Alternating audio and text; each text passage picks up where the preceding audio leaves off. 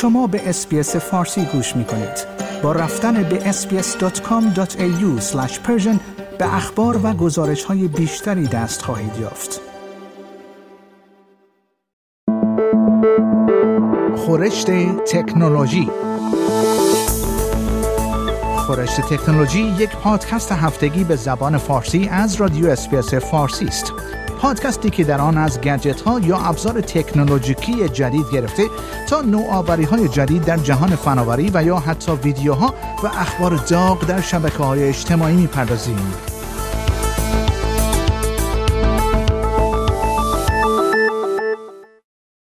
از توافق آمریکا و چین برای ایجاد چارچوبی برای توسعه مسئولانه هوش مصنوعی گرفته تا هشدار اپل در رابطه با قرار دادن گوشی های خیس در داخل برنج اینها بخشی از اخبار دنیای فناوری در یک هفته گذشته بودند که در این قسمت از برنامه خورشت تکنولوژی تقدیمتان می‌کنیم.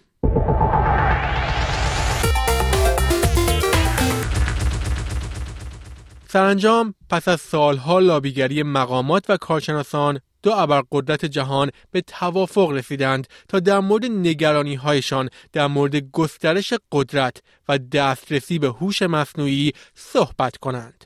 هم پکن و هم واشنگتن از ارائه مزیت به دشمن خود با محدود کردن تحقیقات و توانایی های خود محتاط بودند. اما بسیاری مدت هاست که نسبت به خطرات وجودی چنین روی کردی ابراز نگرانی کردند. به گزارش ABC در حالی که تاریخ دقیقی مشخص نشده است انتظار می رود که ایالات متحده و چین در چند ماه آینده با یکدیگر ملاقات کنند تا درباره چارچوبی برای توسعه مسئولانه هوش مصنوعی کار کنند نگرانی هایی که احتمالاً بین دو کشور مطرح شده است شامل ترس از استفاده از هوش مصنوعی برای مختل کردن فرایند دموکراتیک کلاهبرداری با توربوشارج از دست دادن گسترده شغلها و برنامه های نظامی می شود.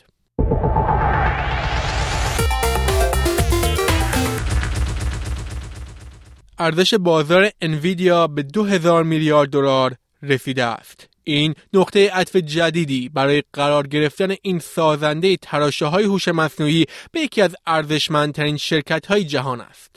به گزارش بی بی سی سهام این شرکت سیلیکون ولی در معاملات صبح روز جمعه بیش از چهار درصد افزایش یافت و سپس اندکی کمتر شد. این شرکت از پیشرفت های هوش مصنوعی که باعث افزایش تقاضا برای تراشه های هوش مصنوعی شده بهره می‌برد این شرکت که ارزش آن حدود یک سال پیش به ارزش یک هزار میلیارد دلار رسیده بود اکنون پس از مایکروسافت اپل و آرامکوی عربستان سعودی چهارمین با ارزشترین شرکت سهامی عام در جهان است.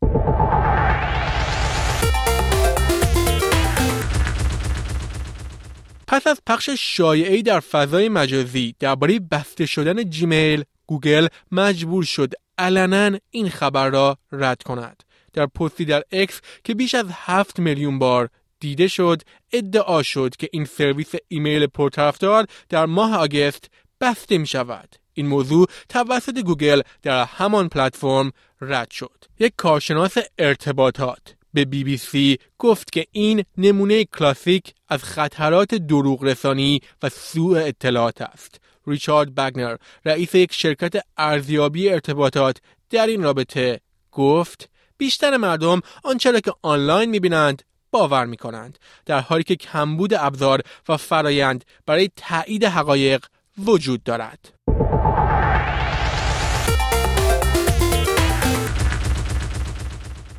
شرکت فناوری چینی آنر روز یکشنبه در سطح جهانی گوشی هوشمند جدید ماجیک 6 پرو خود را با یک قابلیت هوش مصنوعی آزمایشی شگفتانگیز عرضه کرد. این قابلیت کاربران را قادر می سازد تا از راه دور ماشین خود را تنها با نگاه کردن به صفحه گوشی باز کرده و حرکت دهند. این ابزار در حال حاضر در چین موجود است این شرکت در تلاش است تا آن را به صورت تجاری در خارج از کشور ادغام کند. به گزارش رویترز آنر متعلق به شرکت دولتی فناوری اطلاعات جدید شنجن جین است و تا پیش از یک شنبه گوشی جدید خود را به طور انحصاری در چین عرضه کرده بود. طبق گزارش شرکت بین المللی داده در سال 2023 اپل 17 ممیز 3 درصد و آنر 17 ممیز 1 درصد از سهم بازار چین را در اختیار داشتند.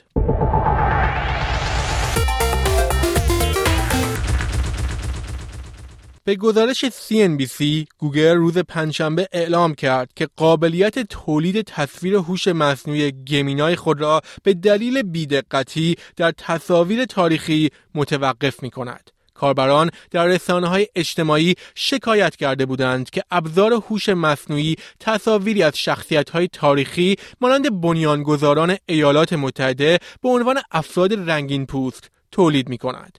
موضوعی که آن را نادرست دانستند. گوگل در پستی در روز چهارشنبه در اکس گفت ویژگی هوش مصنوعی این است که می تواند طیف وسیعی از افراد را ایجاد کند. اما گفته شد که این ویژگی نرم افزاری جایگاه خود را از دست داده است و افزود که غول فناوری در حال تلاش برای بهبود فوری این نوع تصاویر است.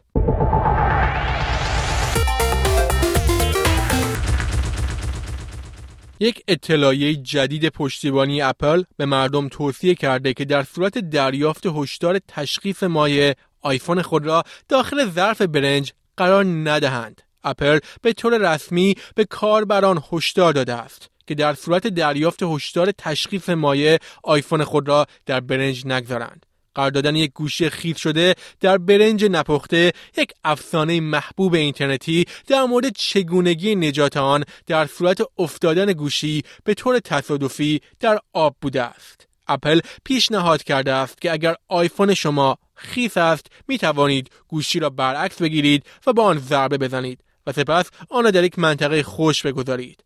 پس از سی دقیقه می توانید دوباره آن را شارژ کنید. اگر همچنان هشدار مایه را مشاهده کردید شرکت فناوری توصیه می کند که آن را در یک منطقه خشک با مقداری جریان هوا تا یک روز رها کنید خشک شدن ممکن است تا 24 ساعت طول بکشد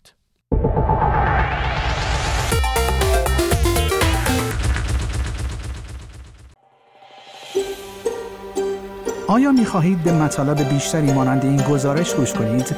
به ما از طریق اپل پادکست، گوگل پادکست، سپوتیفای یا هر جای دیگری که پادکست های خود را از آن می گیرید گوش کنید.